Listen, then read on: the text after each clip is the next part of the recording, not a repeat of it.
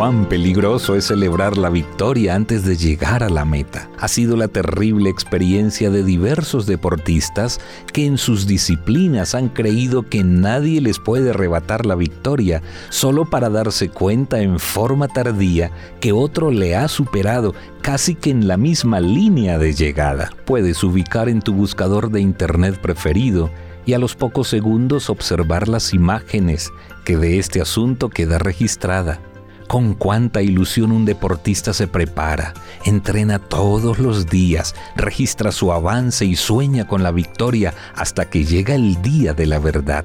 Hasta hace año y medio en las graderías con muchísima gente. Ahora por la pandemia, solo los entrenadores, deportistas, jueces y camarógrafos se da la señal de la partida y cada competidor hace su mejor esfuerzo. Pero en el cubículo del ganador solo cabe uno. Los demás tendrán que esperar otra oportunidad para recibir la medalla del primer lugar.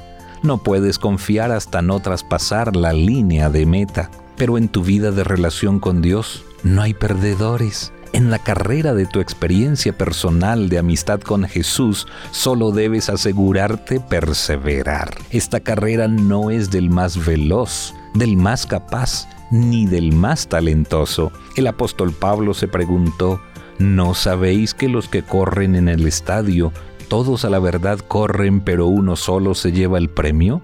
Y él mismo concluye, corred de tal manera que lo obtengáis. Primera de Corintios 9:24. De esta manera, solo asegúrate por hoy de estar conectado con el Salvador. Esta es la clave de la vida de éxito. A pesar de tus momentos difíciles, de los días grises y de tus desilusiones, puedes ser vencedor.